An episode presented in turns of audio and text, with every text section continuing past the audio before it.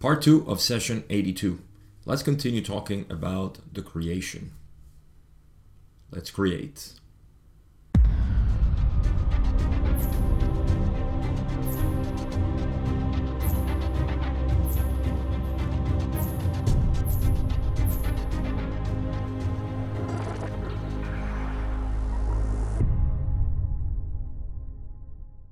In the first part of the session, we touch on the creation again as something that we haven't talked about in a while, and with the concepts that we're now handling in the Law of One, we can dive deeper into some of the aspects of creation, um, namely talking about the octave of creation and the archetypical mind and other things that give different colorations to what we what we call this universe. You see, because we we talk about a creation, so there must be a point where it was created. And so, what was that point? What was prior to it, and what's going to follow?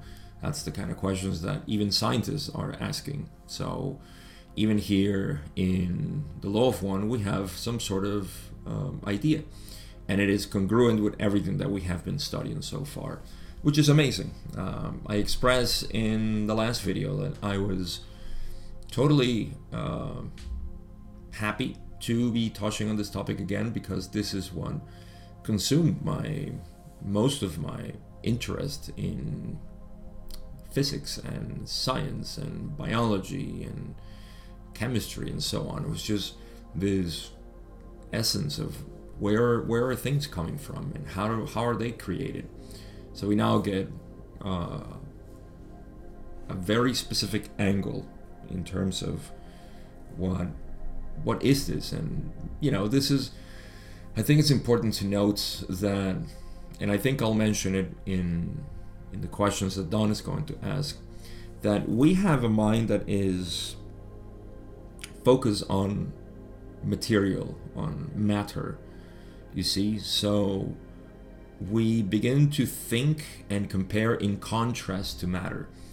And so it is very helpful, or it has been extremely helpful for me, to not be, to look at the model of matter as a uh, perception based um, understanding of how reality works, but to begin to flirt with the the conception, the knowledge that ultimately there is no matter, there is no energy, there is just consciousness. Matter and energy are concepts that we generate to be able to explain activity, activity of consciousness, which is okay, you see, but ultimately the found uh, the foundation, the elemental particle, if you will, of this is consciousness and it's not a particle in and of itself. It's just a infinite field you see. So i think it's very helpful especially because when we read this and you'll see it in don's questions um, there is the possibility for us to imagine all of this as particles as matter. And like i said to me it has been very helpful to just go back to the knowledge that the only thing that exists is consciousness. Consciousness does not create matter, consciousness does not create energy. The movement of consciousness is perceived by any single entity as an activity, and we measure it as energy. And in our particular density, as matter, of course. But it is just uh, just two things, if you will consciousness and its activity. We call it awareness and mind. So, with that in mind, we can move to the first question that I have new for this episode. And it's Don in question 11 saying, What was the form, condition, or experience of the first divi- division of consciousness that occurred at the beginning of this octave, at the beginning of this galactic experience? And Ra reminds Don we touch upon previous material. The harvest of previous octave of the previous octave was the creator of love manifested in mind, body, and spirit. This form of the Creator experiencing itself may perhaps be seen to be the first division. So, I guess they're talking about here that what was the condition, right, at the beginning of the octave? Um, yeah, what was the form, condition, or experience of the first division of consciousness that occurred at the beginning of this octave? So, what was the first uh, division or experience? What's what's the beginning? You see, and Ra is mentioning that they talked about this already, and in the notes in in the material, it refers back to 7810, so session 78, question 10, where Ra explains that part of the harvest of the last octave was the mind, body, and spirit as a method for experiencing the creator experiencing itself, and also the uh, useful usefulness of matrix, potentiator, and significator as the archetypical mind, or the way that the mind is experiencing these um, mind, body, and spirit. So, uh, very basic, especially now with the complexity that we have in our minds. Um, just as a refresher, an octave here refers to the beginning of a universe. And that's the best way I can summarize it. The beginning of the universe is an octave, and there is experience throughout this octave until there is no more uh, usefulness to this sort of um, makeup, this model, this this new experience. So, and it keeps changing. So, I'm not sure if there is the end of an octave at some point in our universe that we perceive, uh, or if it's already happening. It seems like it's already happening, and uh, that's more in line with the eternal simultaneity of things.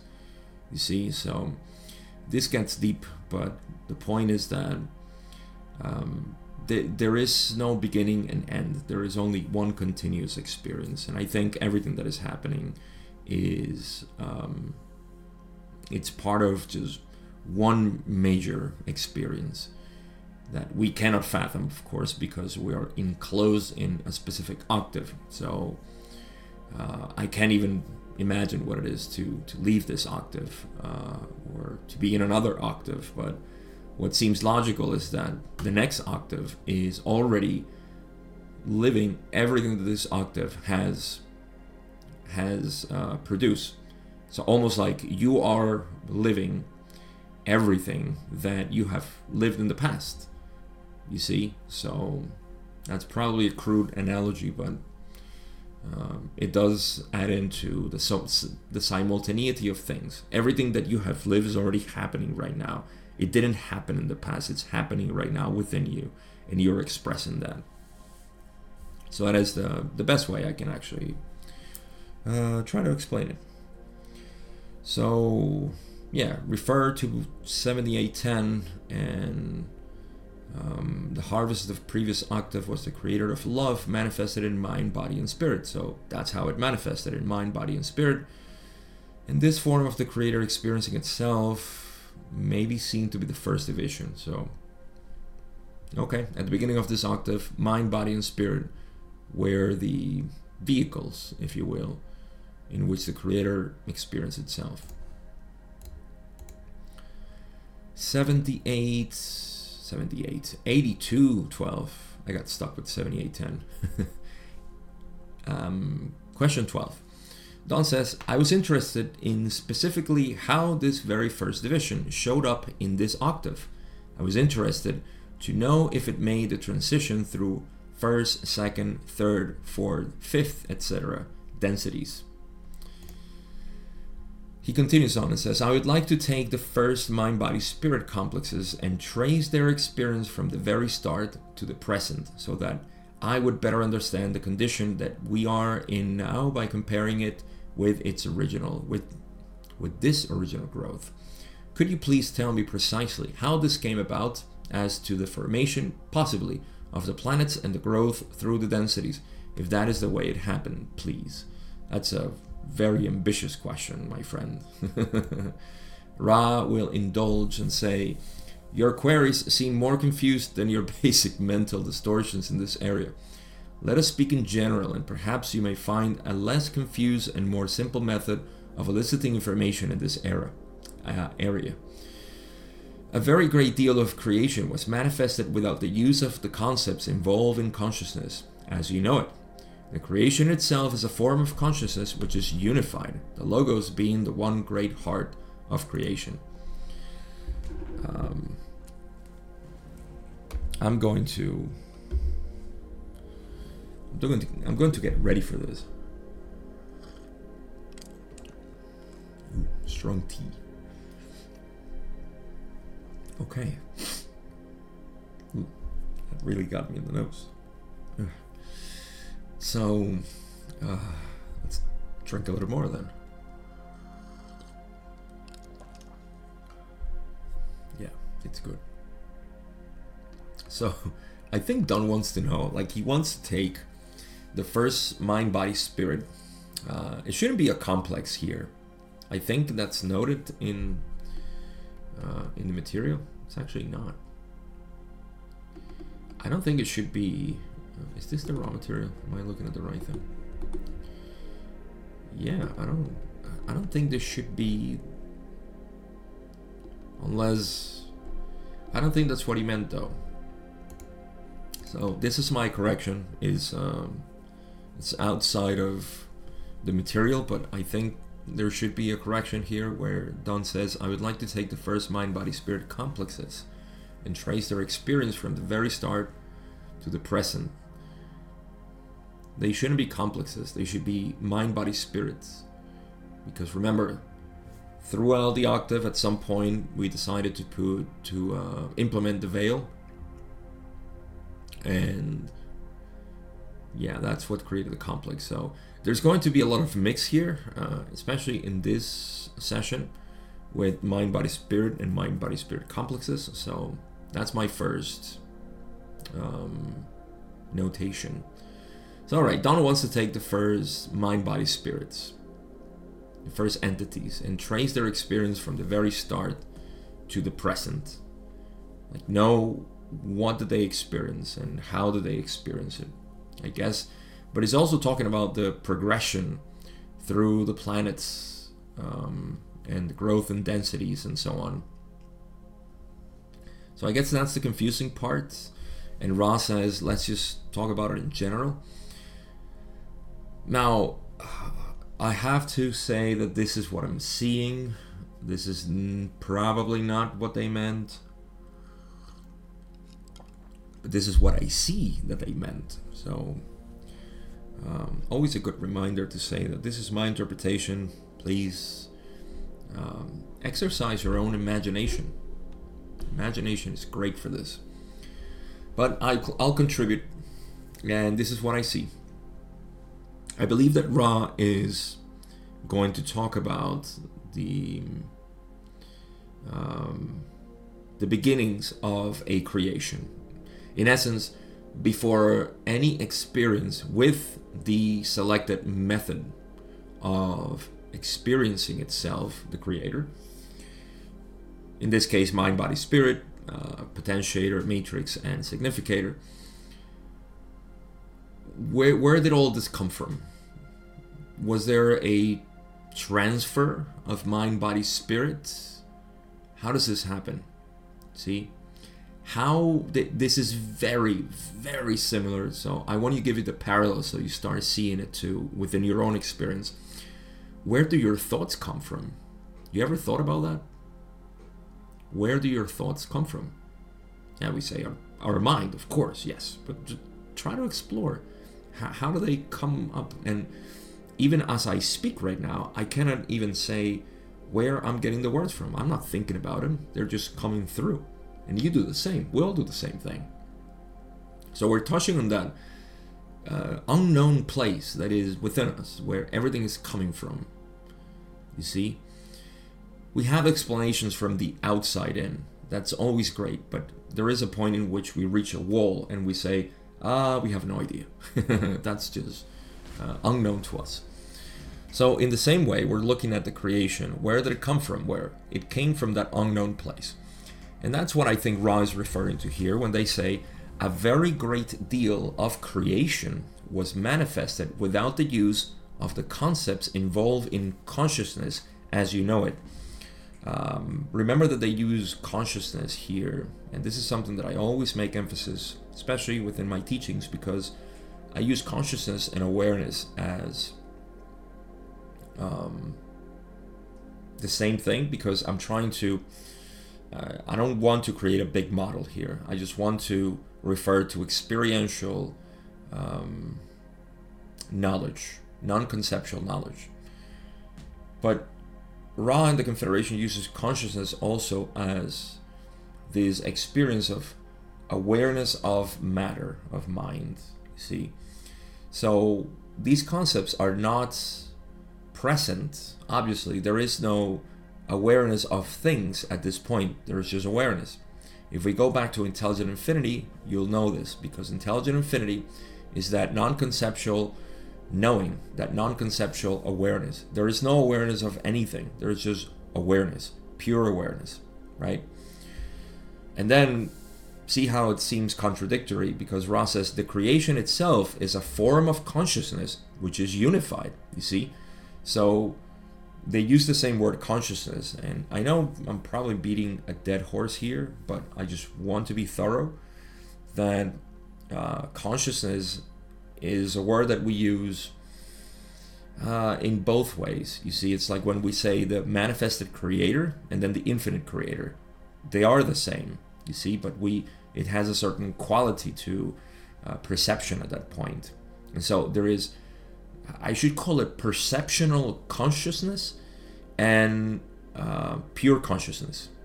You see, pure consciousness does not depend on perception, whereas perception, perceptional consciousness does obviously uh, depend on perceptions. So, oh, I hope that made sense. It's uh, I listen to myself sometimes, and I, I, I just hope it's it's congruent. But in simple terms, there is consciousness, pure consciousness, and then there is um, awareness of perceptions, consciousness. So a lot of this happened without awareness of perception, see, of things, of um, elements, aspects, and so on. The creation itself is a form of consciousness which is unified. If it's unified, then it has no parts, it has nothing. See, that's the dissolution into unity. Ra says the dissolution into nothingness is this dissolution into unity, for there is no nothingness. And so that's important to keep in mind. The Logos being the one great heart of creation.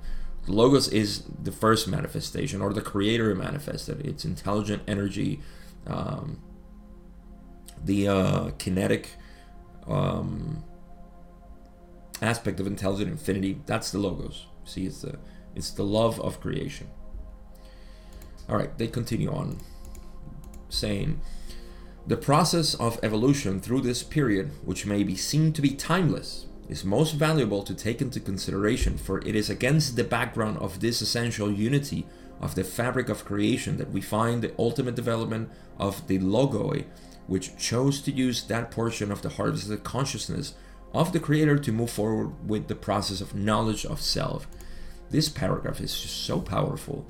I I have to say that in as I read it, I can see the the whole um, the whole process of of creation, and again, I don't want to I want to bring it down from the fantastic cosmic view of stars and lights and all of this to the simple awareness of humans, right? We have this. Um, so, what did they establish so far? They said that much of the creation is made in this space, spaceless space, or this uh, place of unity, which again I call pure consciousness. There is no awareness of anything in particular. Uh, but this is a field, this is an important field. The fact that it doesn't have anything in particular that is not formed doesn't mean that is empty, that doesn't have anything, that is just a vacuum. That's only perceived as such by the mind who can only see objects. But if we eliminate the mind, then we get this feeling, this feeling of beingness. And this is what we get to in uh, in mysticism. When we the knowledge of self is to get in touch with this field, which is not a nothingness. And often people shy away from this because they say, well, I'm so used to, they don't say it, but their minds speak this way. Um, I don't see anything in there, so why would I bother? You see? We're, we're so used to conceptual knowledge, to objective experience. And so when we look at the essence of reality, this background that Ra is talking about here, we kind of shy away because we say, oh, I don't know, it's boring or I'm afraid of. There are all kinds of reaction to this.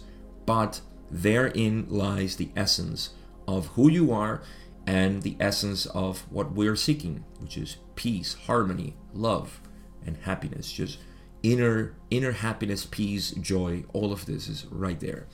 So we have to look at this background. And I love that Ra says that against the background of this essential unity, uh, they say it's valuable to take into consideration because everything, uh, everything is actually on top of this fabric, you see? So, what do they say? Let me reread it. And again, I stress out the importance of becoming aware of this background of the self, of the manifested self, I mean. And that's what we call the ultimate self, is that background, this, uh, this infinity, this unity. That's why we have this whole um, fanfare of people talking about the unity and we are one and so on because that's what we're touching. We're getting into this. Anyhow, uh, you can see how excited I am of reading this paragraph. I think this is one of those paragraphs that I would print and put it on my wall. Do it. Do it yourself.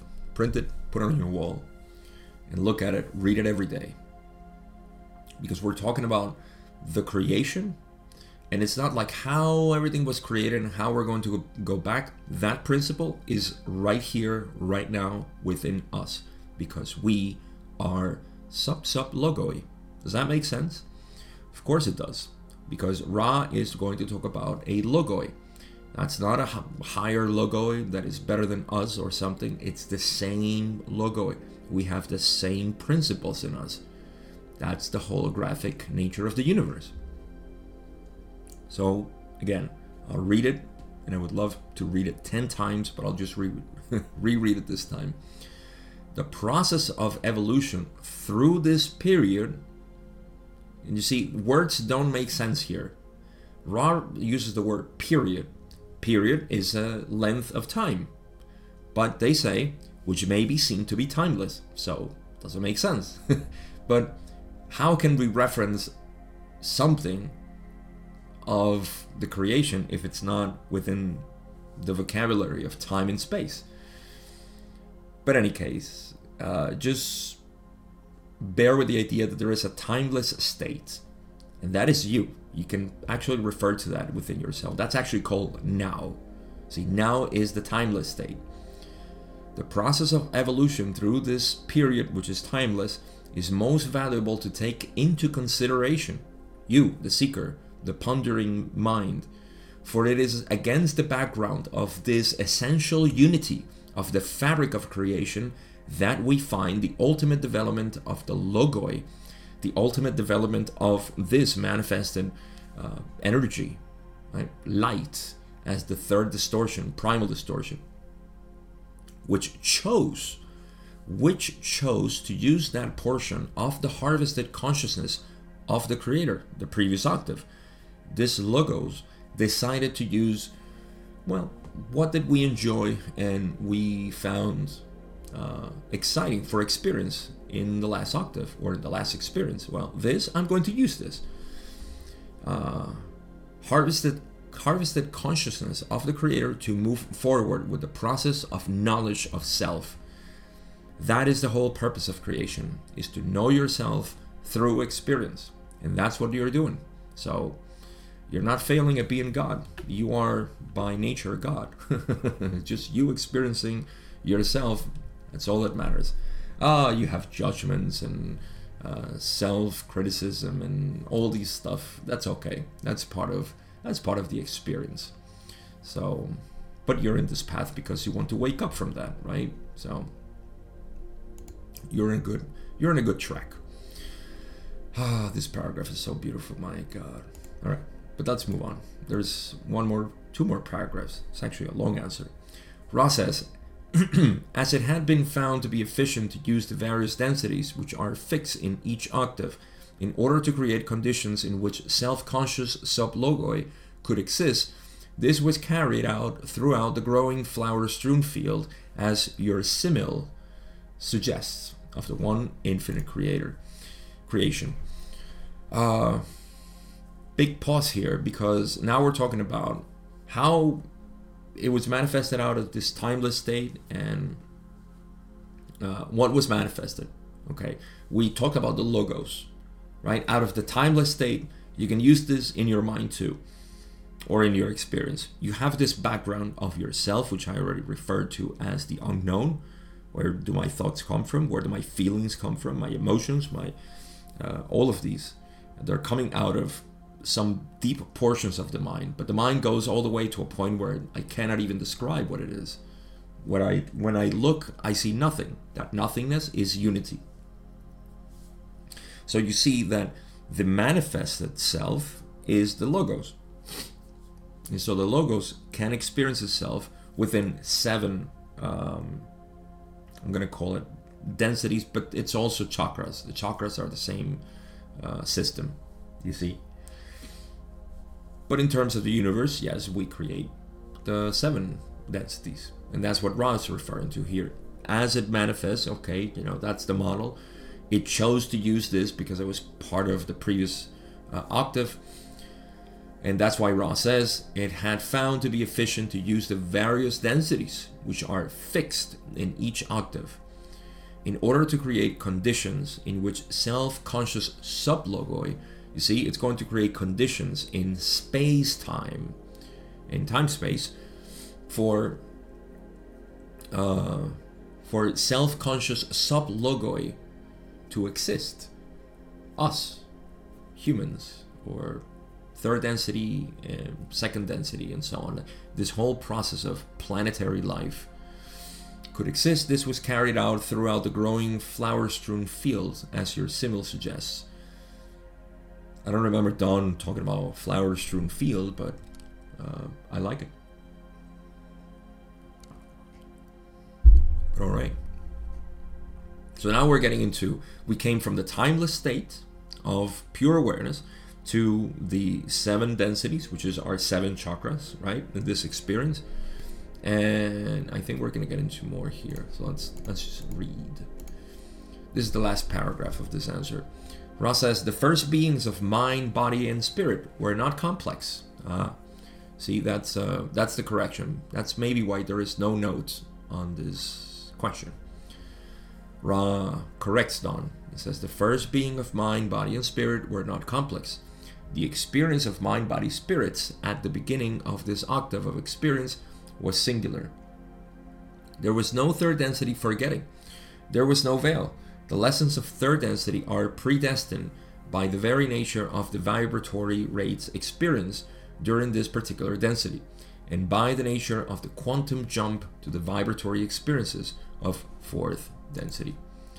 So, Ra gave us, in essence, a very, uh, very express. Um, what's the word I'm looking for? A crash course something like that, on on the creation from timeless state to third density, which is where we are right now. But they give the correction of complexes, which are mind, body, spirit complexes, which I'll explain again in a minute. You should know at this point, but it's always nice to have a refresher. Uh, so yeah, we went from timeless to the octaves to planetary evolution because within the octave there are densities and those densities are fixed and that fixation creates the planets um, and the experiences that are to be had in those planets through the densities. That's all, of course, mediated by the logos or the sub logos, in this case, our sun. So, why are they not complex? Because Ra says that the experience of mind, body, spirits at the beginning of this octave was singular. And the third density, forgetting, was not present because there was no veil. We talked about this already. The lessons of third density are predestined by the very nature of the vib- vibratory rates experienced during this particular density. So, third density, no matter if it's veiled or not, it's going to have the same experience of polarization. Okay, uh, and polarization, of course, is towards unity. Uh, that's why you know the big dilemma of only good beings can ascend to heaven well, by our own estimation, bad beings, evil beings, also ascend. How is that? Well, I have explained that thoroughly in the past 81 sessions. Um, but it is possible, right? And so polarization is what matters polarization towards unity. And there is a way to polarize yourself towards unity by believing yourself to be God on a separate sense. But you are God. So you are right on track. That's the thing. Um, I won't get into the negative path at this point, but you should be aware of all of that. So everything is predestined by the very nature of the vibratory rate, which simply mean that um, there is a requisite for entities to evolve towards unity. And, well, Ra also mentions by the nature of the quantum jump to the vibratory experiences of four density. So it's almost like a the ringing of a bell. Right? It's time. Bing. That's four density arriving. The vibratory experiences of four density. Beautiful. Just beautiful. Let's move on. Question 13, Don says, Am I correct then in assuming that the first mind body spirit experiences at this galaxy, as this galaxy progress in growth, were those that move through the densities? That is, the process we have discussed coming out of second density. For instance, let us take a particular planet, one of the very early planets formed near the center of the galaxy. He continues and says, I will assume that the planet solidified in first density, that life appeared in second density, and all of the mind body spirit complexes of third density progress out of second density on that planet and evolve in third density. Is this correct? This is not totally correct because they're not complexes, like I said before, and I think this is also noted here. Uh, nope, it's not noted. What's going on with the notes here? Ra doesn't correct them. But Ra says this is hypothetically correct. Let me just, again, make a note here, uh, aside from the mind, body, spirit complexes, which they shouldn't, um, especially because Don is talking about a planet that is near the center of the galaxy. We know already that all the planets and stars in the center of the galaxy had no, no veil, so no complexes. And we're still talking about the early stages of the octave, so yes, no complexes. You may think that I'm being a little. Uh, uh, fastidious with this, but to me it's important because I don't know words that don't belong there shouldn't be. so um, yeah. the other note that I'm going to say is that here is where you will see that Don is looking at the creation again from the material point of view. Planets solidify and all of these things. Well, this is still correct in a certain view, it is still ignoring the, um, the fact that all of this is happening within consciousness. Consciousness is what's creating all of this. Just like in your, in your imagination, you never think about energy. Nobody thinks about energy and imagination because imagination seems to happen without any effort. No energy is moving, it's just there. See? I'm going to summon, you know, the classic pink elephant, and you're going to see it right now. You see, did it take you any effort? No, it just appeared right there. I summoned it. That's the power of consciousness. It just happens. So all of this ultimately is happening this way. However, for the thinking mind, it happens gradually. It happens as a sort of uh, time that is happening and evolving and so on. So keep that in mind. It's important. But in any case, Don is just going through a process that we're very familiar with, which is uh, first density, planet solidifies, yes, creates this mineral life, and um, the four elements are, in essence, present and active there. And then it goes into second density, which is life, movement, and growth, and then third density arises. So Ra says this is hypothetically correct. I like that they say hypothetically. You see, it's a hypothesis. The way you're saying it is a hypothesis. It's not really what's happening. I love Ra. They're so specific with their language. Question 14, though, uh, Ra, Don rather says, did this in fact happen on some of the planets or on a large percentage of the planets near the center of the galaxy in this way?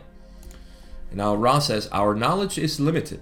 We know of the beginning, but cannot asseverate to the precise experiences of those things occurring before us. You know the nature of historical teaching. At our level of learned teaching, we may expect little distortion. However, we cannot with surety say there is no distortion as we speak of specific occurrences of which we were not consciously a part. It is our understanding that your supposition is correct. Thus, we so hypothesize. they so they say it for themselves as well. Because I, I guess once again here we're touching on um, experience that we that we are not fully aware of. I'm actually surprised that Ra is not aware of all of this because they do have access to whatever has happened in the octave, as far as I understand it.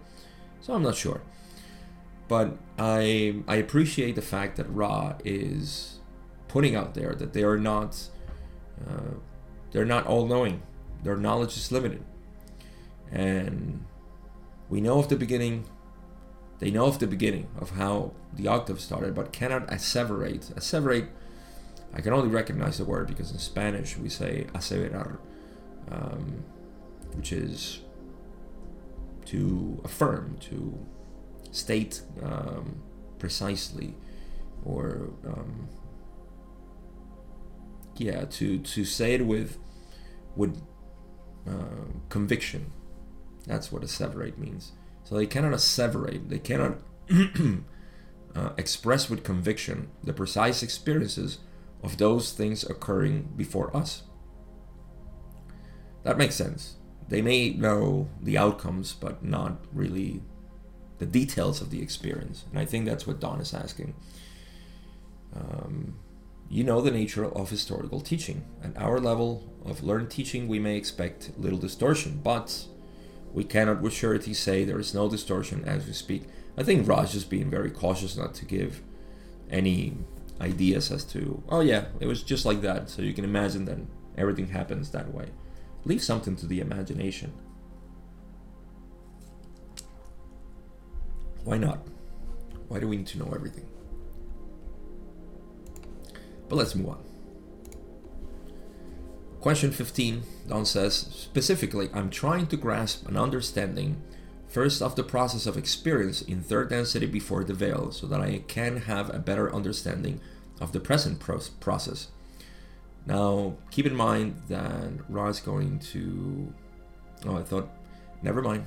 Never mind. Let's keep reading Don. Now, as I understand it, the mind body spirit complexes, and that asterisk that there is, again, is not a complex.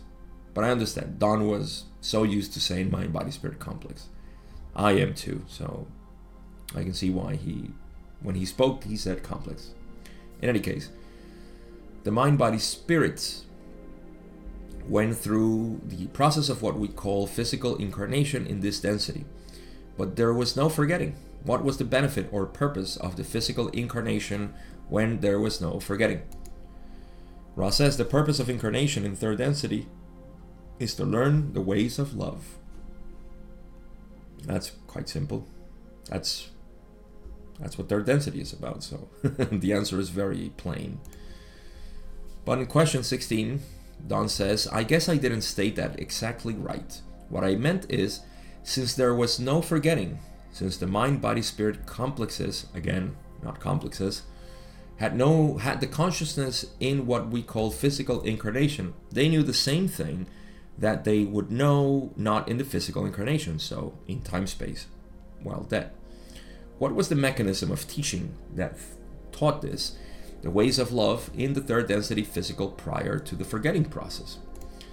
Ra gives another um, short answer, but just asking permission and saying, We ask your permission to answer this query in an oblique fashion as we perceive an area in which we might be of aid.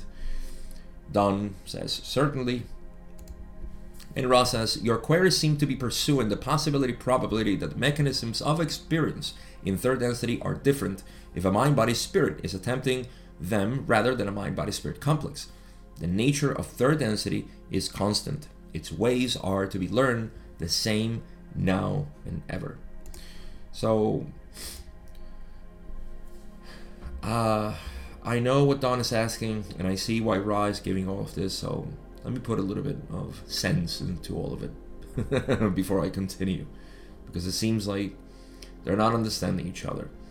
I know that Don wants to know what was the purpose of third density in terms of what was the goal, what was the mechanism, what was the the experience of third density, right? Without the veil, um, for evolution.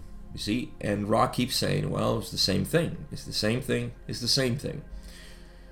But because in veiled third density, we have this forgetting, we have an obvious different mechanism than in the past. And so we're getting into that. We're getting into the Garden of Eden in the Law of One.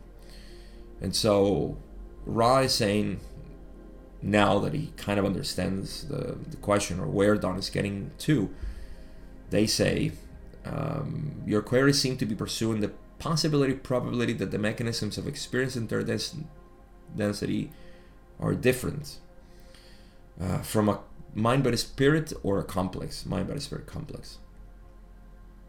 And so they're establishing that the nature of third density is constant. In essence, third density is um, an experience in which the we have to go back to second density. Let's just put it this way. In second density, you're beginning to become aware that you're aware, right? That's what pets do. That's what all animals who are in an advanced growth or evolution begin to develop. And you see, Ra has even mentioned that second density has the possibility of developing their heart chakra, which means love. That's why mammals, in specific, they have this relationship with their offspring and, of course, their uh, immediate relatives, which they consider as family. And that's um, that's the developing of self-awareness through love. So the lessons of love are beginning to be there. Now, no matter if there's a veil or no veil, this mechanism will continue. All you want to do is to love everything around you. And so I think we're dealing with a third density that is a little bit more animal than this human that we are. See, they don't think too much, they don't make use of this infinity that much.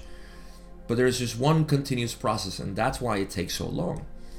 Um, that's quite similar to how um, animals, without the intervention of humans, take a long time to become self aware, which is something that we have talked about in the past because it makes sense. I mean, if there is no stimulus for that, then it may take millions of years. And it certainly took billions of years for animals or plants to develop self consciousness. In this case, it was us, the primates. In any case, uh, let me not revisit all of that, fascinating as it is, so I can stay here. So the nature of third density is constant. Its ways are to be learned the same now and ever. But let's move on. Let's see what Ra finishes saying here. Thusly, no matter what form what form the entity facing these lessons, no matter what form the entity facing these lessons, the lessons and mechanisms are the same. The creator will learn from itself. Each entity has unmanifest portions of learning and, most importantly, learning which is involved with other selves. So uh, they're just cementing the idea that yes, uh, the mechanism is the same, veil or no veil.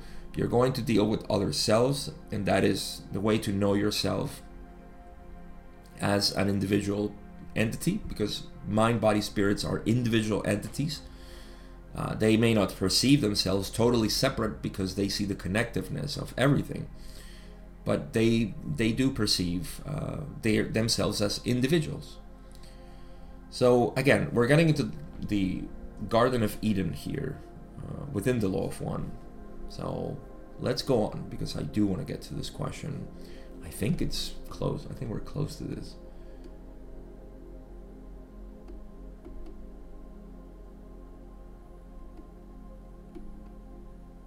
Uh, we'll see if we can get to that. In any case, let's move on. Question 18, Don says, then prior to the forgetting process, there was no concept of anything but service to others, polarization. What sort of societies and experiences in third density were created and evolved in this condition? Ra says, it is our perception that such conditions created the situation of a most pallid experiential nexus in which lessons were garnered with the relative speed of the turtle to the cheetah. So, once again, we touch on the importance of the veiling system. One correction to Don, and this is just because I have my own language here, is that, like I said in the last episode, I call it service to the one, not service to others, because there are no others. I I know there are others apparently, but not deeply. Within the perception of a mind, body, spirit, not complex, but mind, body, spirit, there is a view of the Creator. It is known for everybody. It can be seen. It's transparent that we're all the Creator. So there is no service to others because there is no service to self. There is only service to the One. And they know that. So I like that. Um, okay, so what sort of societies and technology? Did he say technology there too? Not yet. Yeah, what kind of societies? Uh, says it is our perception that such conditions created the situation of a most pallid. Pallid means, um, well, pale. You see something colorless, monochrome, just very um, insubstantial, I would say. That's the kind of experience that they had. Um, and in those conditions, the lessons were garnered with the relative speed of the turtle to the cheetah. So lessons were learned so slow. Whereas here, through the veil conditions of their density, oh, we can accelerate this really fast and that's what we're getting at you know with um, with this knowledge of of who we are. That's the whole process. It's just fascinating.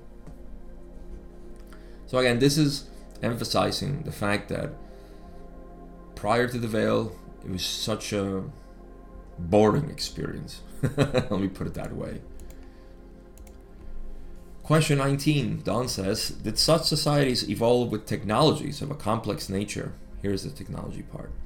Or were they quite simple? Can you give me a general idea of the evolvement that would be a function of what we would call intellectual activity? Ra says there is an inf- it, there is infinite diversity in societies under any circumstances. There were many highly technologically advanced societies which grew due to the ease of producing any desired result when one dwells within what might be seen to be a state of constant potential inspiration. That which even the most highly sophisticated, in your terms, societal structure lacked, given the non complex nature of its entities, was what you might call will, or to use a more plebeian term, gusto, or elan vital. Wow, look at Ra being so elegant and, uh, well, they're always elegant, but I don't know, uh, fancy and, well, again, they're always fancy. I don't know. Um, they look a little bit more of a, I don't know, sexy with their language here, right? That's the word I was looking for. Um, and using a plebeian term, gusto. Hey, that's a word in Spanish. And I think that might be from um, Latin or Italian also, because we have a very strong similarity with Latin and Italian, but gusto. Gusto is uh, something. Um, yeah, it's it's savory. is It's good. It's nice. No. Gustoso. I know that's a word in uh, Portuguese as well. Delicious food, gustosa. All right. So, what are we talking about here? Food or creation? so Don wants to know the development of the societies. Were they just, I don't know, cavemen or people who were simply um, living a natural life, just like animals and so on? Well, we're going to see their technological achievements in a bit.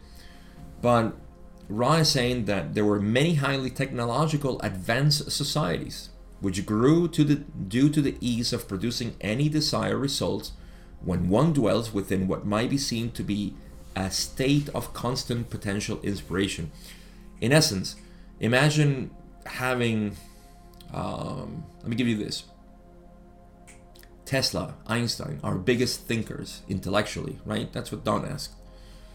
Uh, when we are in touch with this field of potentiality, now, we have a veil. We have all this ego going on, which distracts us and creates the beauty of um, of this society, this ignorant society. And I obviously don't say it in a pejorative way, of course, but just ignorant of the fact that they are the creator. See, so we're living in a society that has completely uh, cheated itself, had this, has deceived itself to say we're mere mortals. We're just here, and uh, it's matter, and it's all moving, and it doesn't care about us, and uh, nature doesn't give a damn, and so on. So all of that is thanks to ignorance, ignorance of who we are, right? So through that, um, imagine having Teslas all the time. That that's just everybody's a Tesla or an Einstein, and it doesn't have any problems. Just you can create anything you want. You see? But imagine that magic has ha, doesn't have the component of the unknown. It wouldn't be magic. I mean, it still is magic in the sense that you're doing something out of the blue. You're you're providing something that didn't exist and it comes out but nobody is surprised. Nobody says like, oh, "How did you do it?" Everybody knows how to do it. So nobody cares. That is what Ra says at the end when they say that which even the most highly sophisticated in your terms uh, societal structures lacked. What did they lack? These highly sophisticated societies. They lacked the will, what you might, um, sorry, uh, yes, the will, or um, yeah, this Elan Vital. I would just say that um, passion, passion. You see, um, probably passion is not even a good word, but just yeah, that uh, wonder, that that excitement. You see, it's like, why would we do this? See, what's the purpose of doing it? Let me go back to Tesla. Tesla was so happy to be able to share this because there was a dark society going on, literally, a very dark society where uh, energy was limited and people were uh, charging for it, and not everybody had money, and so he saw this as liberation, liberation for everybody. Have energy, free energy for everybody. You see, so there is a that's a passion right there. It can only happen if there is a veil process, and of course there is negative entities always taking advantage of everything. and so you can see. I hope you can see the difference between being aware of everything and being veiled and uh, not knowing of ignorance. It creates, yes, this dark society, but at the same time, at the same time, there are there is the possibility of breaking through this dark society, which is what a lot of people have been doing, wonders of all kinds, to bring this light of um, not just awareness, but just light of happiness to people. You see? And that's what matters in the end. Okay, I can stop here and talk about this for a while, but let's move on. I want to get to the Garden of Eden. Question 20 Don says Did the highly technological societies evolve travel through what we call space to other planets or other planetary systems? Did some of them do this? Ra says this is correct. Don says then, even though from our point of view there was great evolutionary experience, it was deemed at some point by, by the evolving logos that an experiment to create a greater experience was appropriate. Is this correct? Ra says this is correct and may benefit from comment. They like this question. the Logos is aware of the nature of the third density requirement for what you have called graduation. All the previous, if you would use this term, experiments, although resulting in many experiences, lacked what was considered a crucial ingredient that is, polarization. There was little enough tendency for experience to polarize entities that entities repeated habitually the third density cycles many times over. It was desired that the potential for polarization be made more available. Once again, we see the necessity for the veiling system to create this um, this is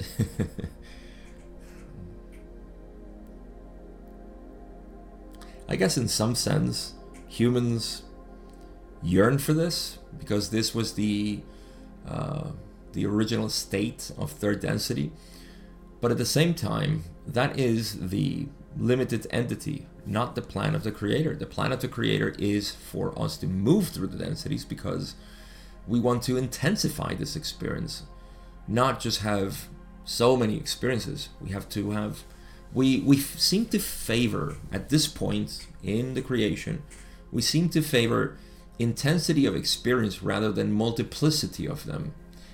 I think that goes in line with human thinking. You see, um, I often criticize this in the spiritual seeking because there is the dabbler uh, phenomenon or syndrome in spiritual seekers, in which people just go from multiplicity of experiences. I do this, I do that, I do this activity, I read this book, I go to this philosophy, I'm so excited about this, I go here, I go there, I got relationships, I don't have relationships, I go inside, I go outside all of this, it's a multiplicity of experiences going, you know, from one to the other. Whereas the intensity of just one experience or one path is what creates the highest polarization, you see. And so um, I like this because it, it reflects that, which is, uh, I don't want to call it a problem, but a stagnation uh, point in the spiritual seekers, which is again going from uh, Joe Dispenza to Drunvalo to uh, Eckhart Tolle to uh, I don't know uh, blue avians to all kinds of things. You see, and that's okay. But the funny thing is that people always come out of this multiplicity to refine their seeking into just one thing which ultimately means the self. See, there's nothing else. The self is the last point of seeking and the beginning of the enjoyment of life. See, it's that's what we're seeking. We're looking at the self. We're seeking unity, and that unity within us.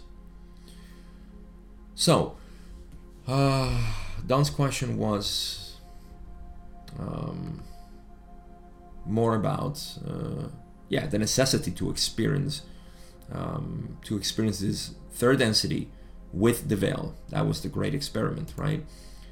And Ra says, yes, this is correct, and let's comment on it. The logos is aware of the nature of third density requirement for what you have called graduation. What is that? Polarization. That is the, the, the requirement. You need to be polarized. All the previous experiments, although resulting in many experiences, like I said, lacked what was considered a crucial ingredient polarization. Okay? So entities did not polarize. Ra says there was little enough tendency for experience to polarize entities that entities repeated habitually. They repeated third density habitually. Like it was a habit. Oh, let's repeat third density. It's so much fun. um, there was no polarization. Um, I think we have something to learn in this veil experience as well.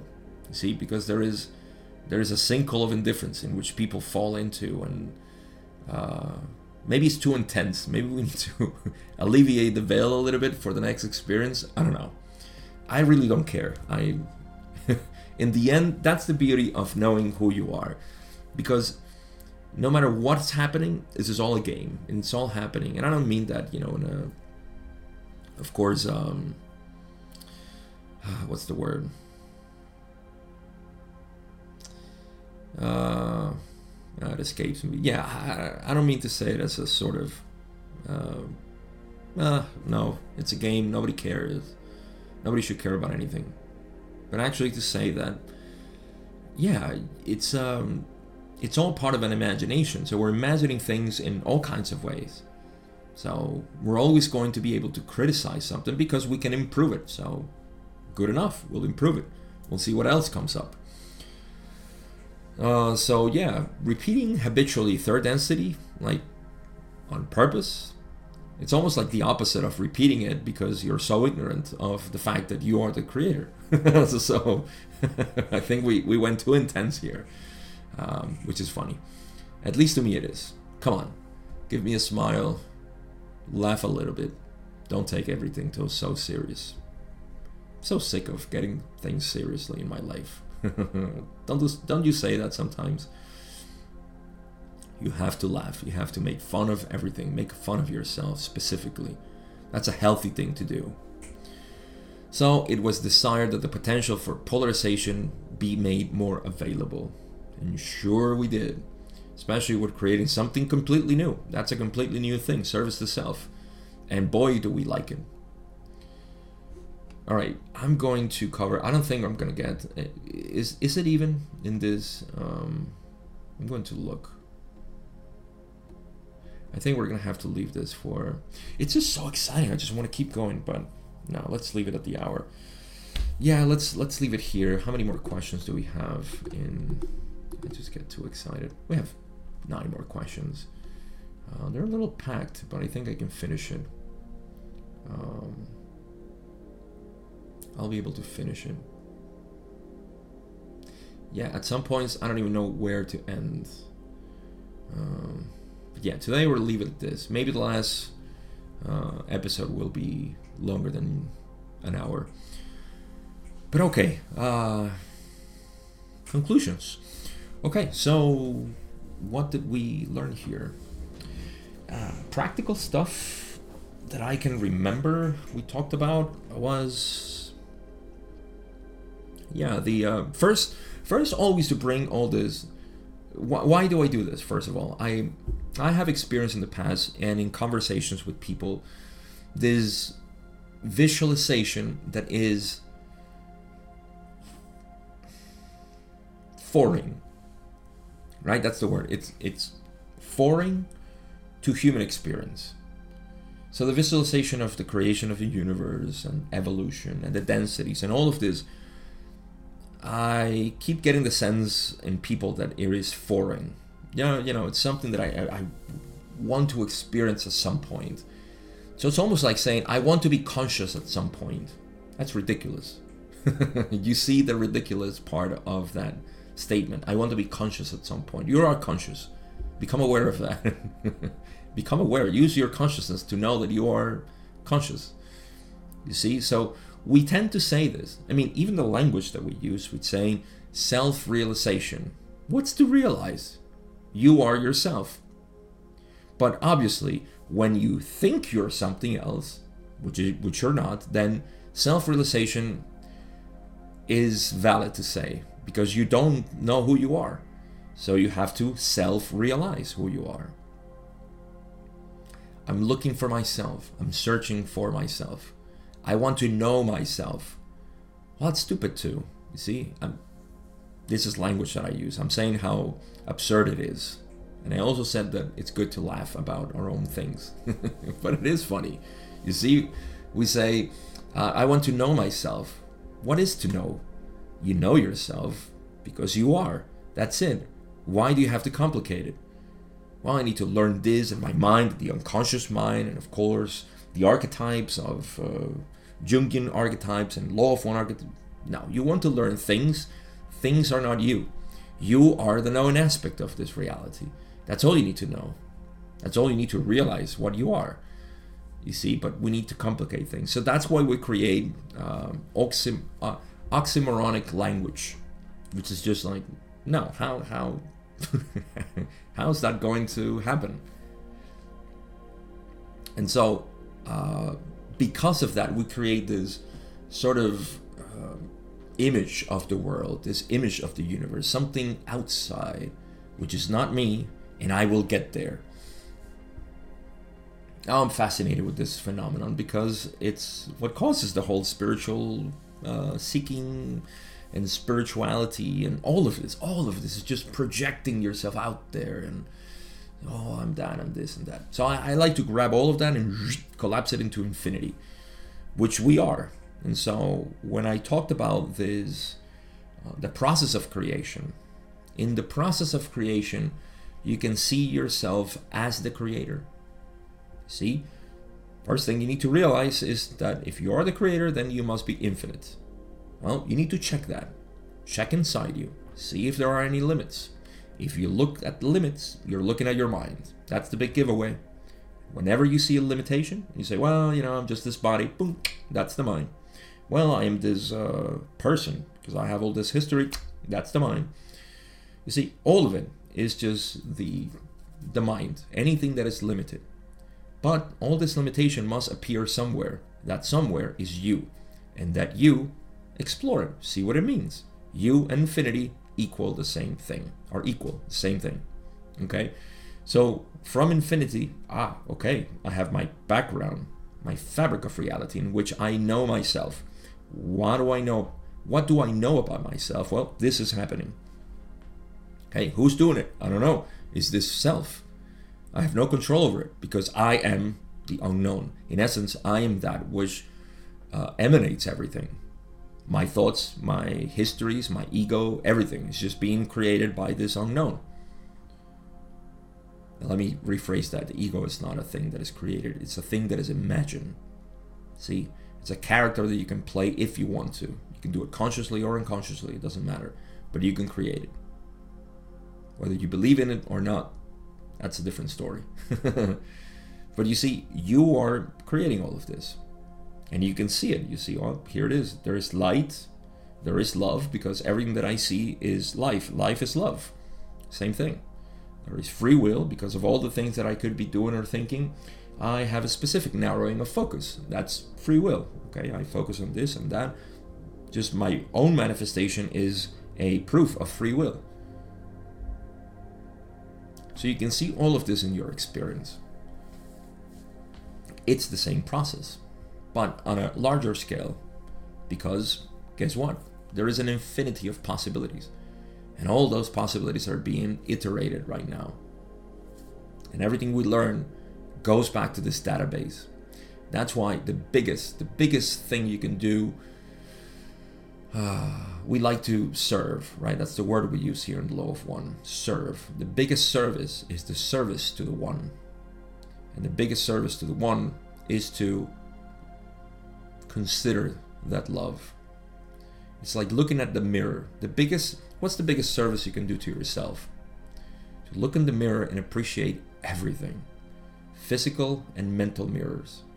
Look at everything and say, yes. How can you do that? Well, from the presence that you are, from you, from yourself. And look at everything without judgment. Don't even say, oh, this is good, so I love it. That's bad, so I don't love it. Just love everything, good and bad, light and dark, doesn't matter. Just do it. Just stay there. Feel how this inner self just embraces everything. It doesn't reject anything. Space doesn't reject objects.